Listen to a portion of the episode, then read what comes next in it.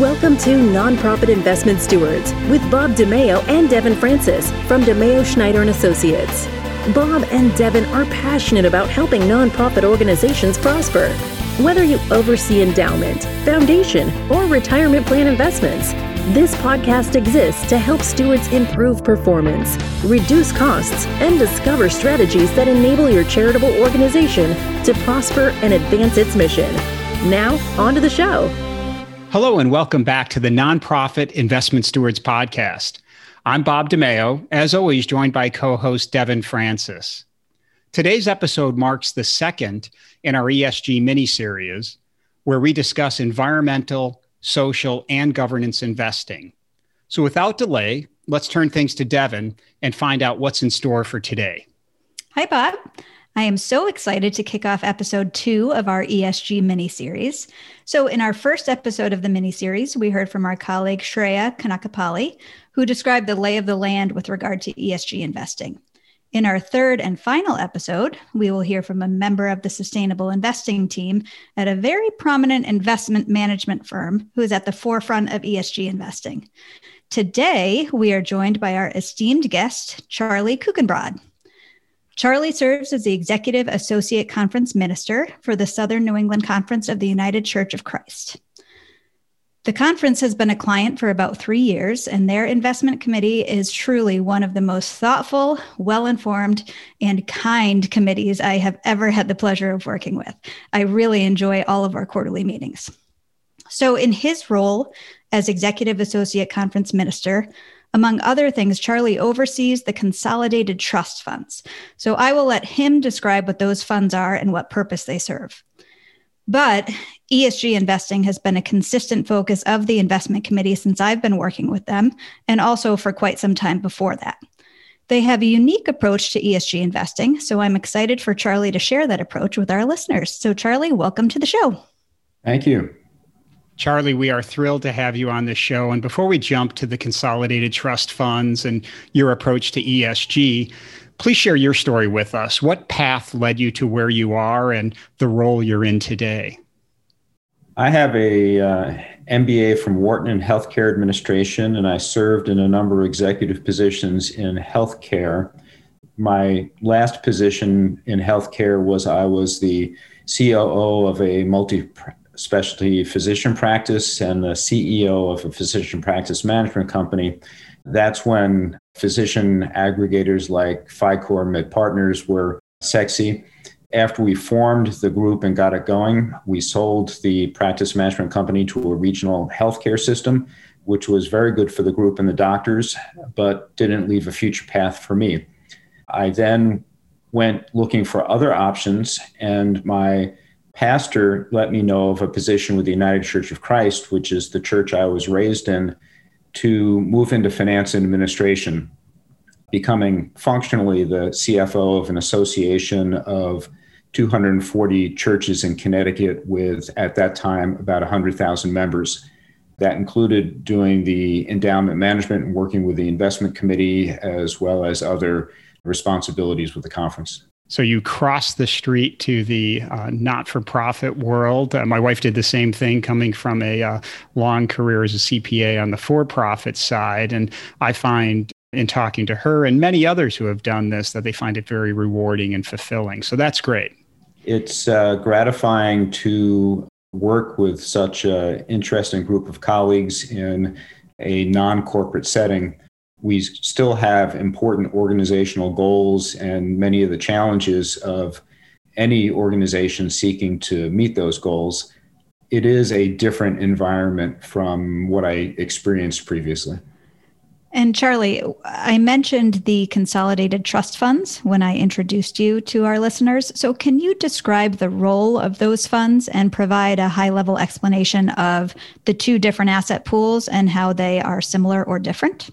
The consolidated trust funds goes back to the 1950s when enabling legislation was passed in Connecticut, similar to other states. Prior to then, as a trustee, we were obligated to have separate asset pools for each trust.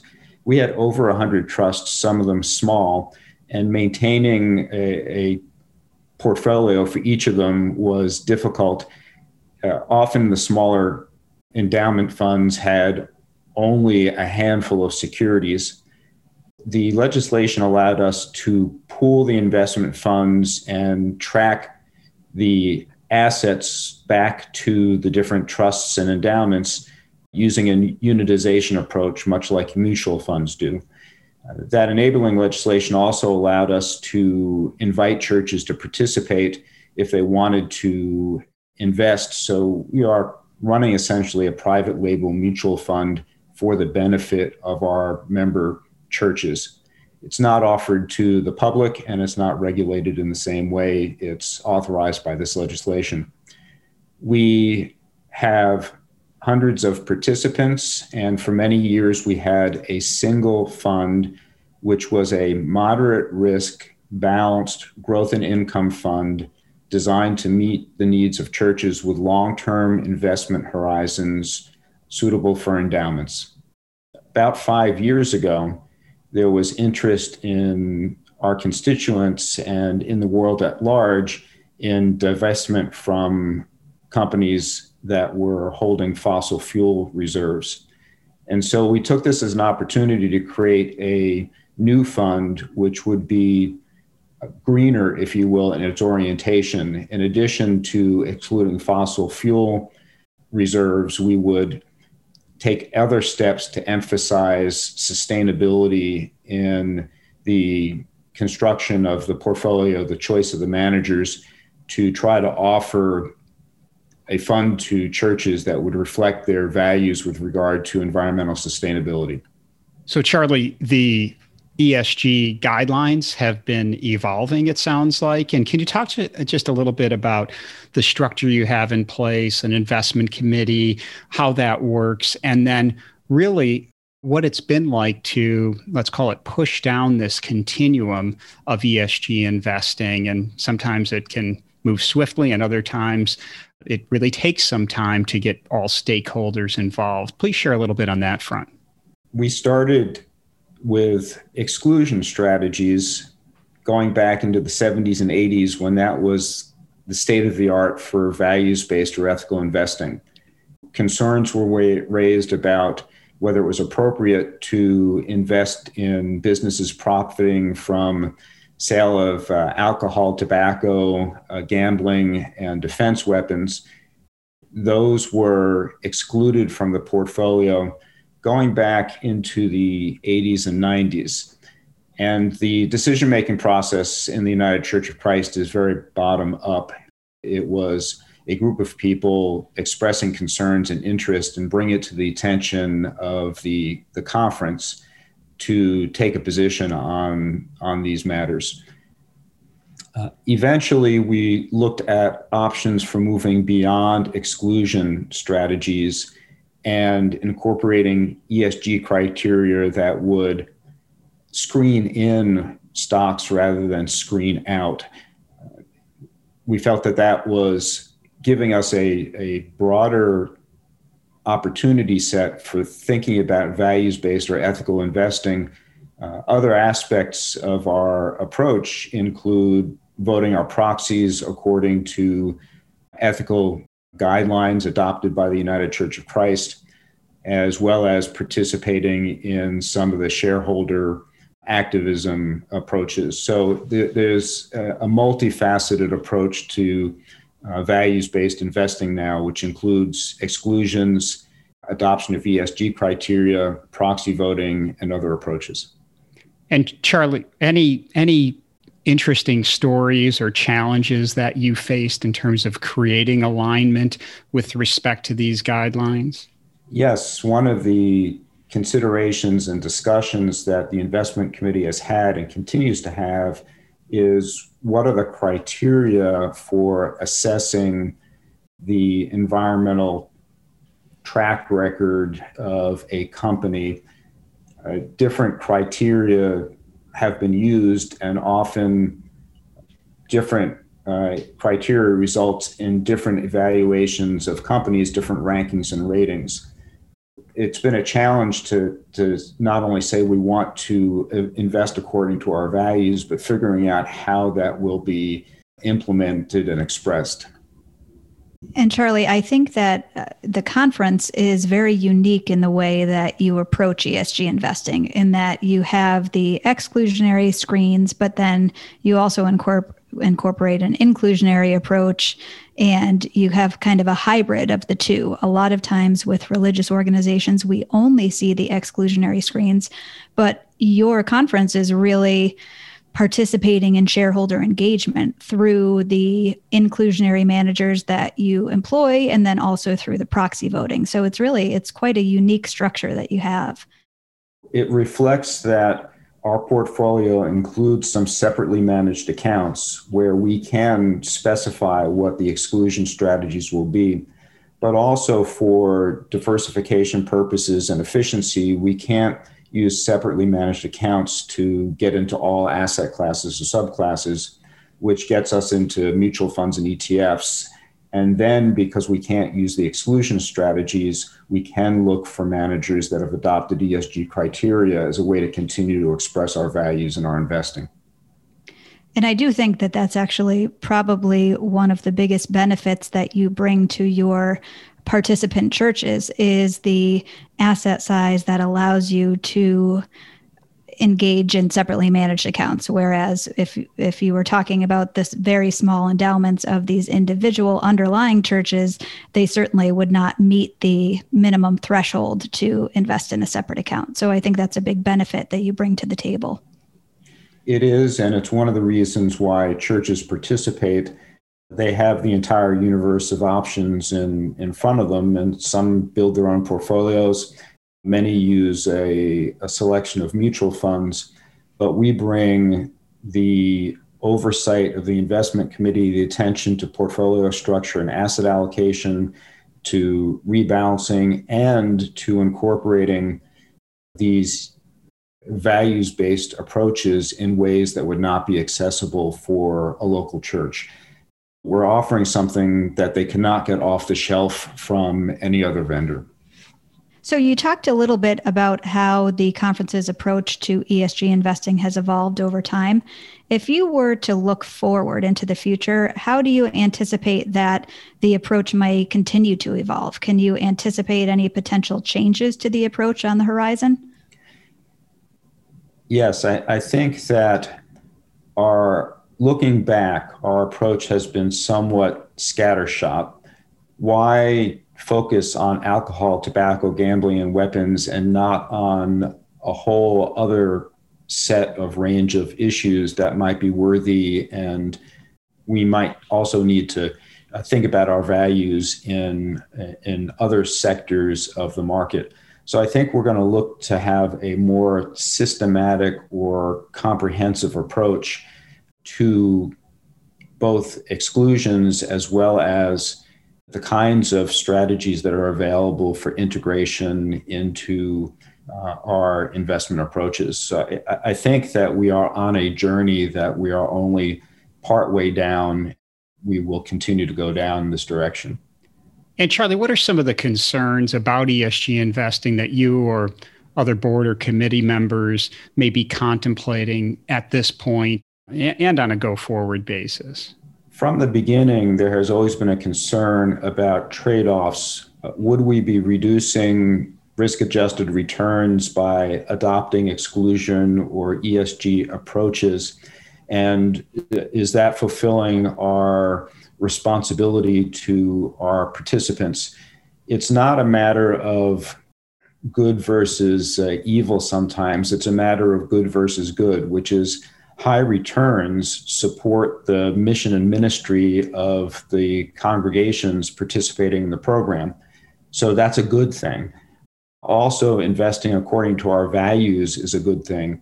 To the extent that people are concerned that we're trading one off against the other, there's definitely some concern about striking the right balance. I do think that people monitoring this are somewhat less concerned going forward that the adoption of an ESG strategy comes at the expense of lowering your risk adjusted returns. That concern may be somewhat diminishing, but it hasn't gone away.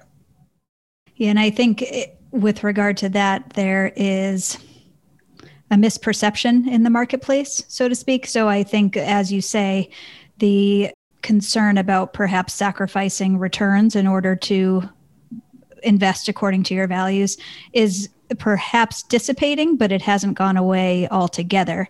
If you actually look at some results in recent history, socially responsible or sustainable strategies have actually outperformed broader indices. You know, it also is heavily dependent on the time period you're looking at and a, a multitude of other factors. I think that that is a, a common concern for investors and perhaps unwarranted based on what data you're looking at. So I'm not surprised that it's something that the participants have brought up. Why do you think it was important when it first became part of your strategy? And why do you think it continues to be important for the conference to adopt an ESG approach? Well, I, I don't want to go deeply into theology here, but we are a faith based organization. Some people think mistakenly that faith is mostly about what you believe uh, or orthodoxy. We think that it has as much or really more to do with the choices we make in life, how we behave, orthopraxis if we're going to be faithful people, we need to look at the choices that we're making in our lives, and in particular with how we use our money. And that's both on an individual level and the choices that we make, but on an organizational level, how we use our money, how we invest our money should be driven by faith and our faith based concerns. So that's why I think that uh, this will continue to be a, a, permanent part and a growing part of our approach because we are faithful people. That's what we're trying to accomplish. And Charlie, I think that is part of the whole ESG and SRI dynamic in that, and we work with a very large array of nonprofit organizations, endowments, foundations, and such it's not really our job to dictate. It's in fact not not really. It is not our job to dictate what an ESG or SRI strategy might be, but to rather really try to understand that committees and that organization's objectives and then hopefully give them through portfolio construction a fighting chance of doing what you and Devin referred to earlier, both achieve attractive returns and advance their ESG or SRI program. So so, with that, I would ask how your fund's participants, be it the churches or participants in general, have reacted to the use of ESG, and do you see an uplift in interest? Yes, I think that first of all, our churches make their investment decisions independently and autonomously. They're not bound to invest through the denomination they can choose other options. And the ones that are opting in are choosing our fund. Uh, one of the key drivers is the socially responsible investing ESG approaches that we've adopted. So that continues to be important. We've also seen growing interest in the newer fund, which we call the Eden Fund, that we've offered offer uh, we are offering not only because of its environmental focus, but its stronger ESG focus. We're coming up on five years of history with that fund, and it has outperformed our more traditional fund. Part of that is the last five years have not been great for the energy sector, but it's also benefited from the, the different portfolio managers, different approaches that have been used in that fund have uh, helped drive performance, and that's going to attract additional participation. And Charlie, we've talked a lot about ESG and we've covered much of the landscape in that realm. One of the things that we've been touching upon with many of our guests on the podcast is governance. And I mentioned how much I enjoy working with the conference's investment committee and how I just think that the group is so thoughtful, well informed, and they, they come to meeting pre- meetings prepared and it's just such a great group of folks. Can you describe what goes into the process of creating the investment committee and what you think maybe the secret sauce is to your particular committee? That's a good question, Devin. we have been blessed with strong committee leadership for the duration of my involvement with the conference, which goes back 18 years now. And the, the leadership has helped uh, identify and recruit people to serve on the committee. There is a nominating committee. The committee is appointed by the board, but our committee has helped identify and source the candidates and taking advantage of connections, taking advantage of the people I meet as I work with churches, we've been able to have a good combination of some very long term serving members that have a great institutional memory, if you will, with some newer people that will cause us to revisit some of our past decisions or bring uh, a different perspective to things.